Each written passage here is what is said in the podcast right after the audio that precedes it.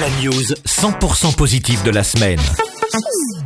Leslie Singla sur Equinox. C'est le lancement de la première banque d'images où les personnes sans abri à Barcelone sont les acteurs.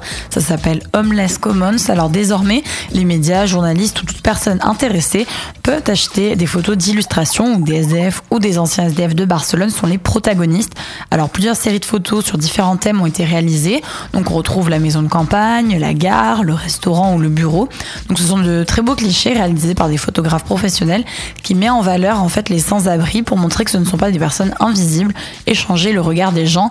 Donc cette initiative vient de la fondation Arel qui s'occupe des sans-abri en fait à Barcelone depuis plusieurs années avec des initiatives de ce type. Donc on peut acheter les photos sur le site. Il y a des séries entre 40 et 54 clichés à 22 euros, ce qui correspond à une nuit de logement et suivi social pour une personne. Sur le site, on peut aussi découvrir une vidéo des coulisses du shooting. La news 100% positive de la semaine.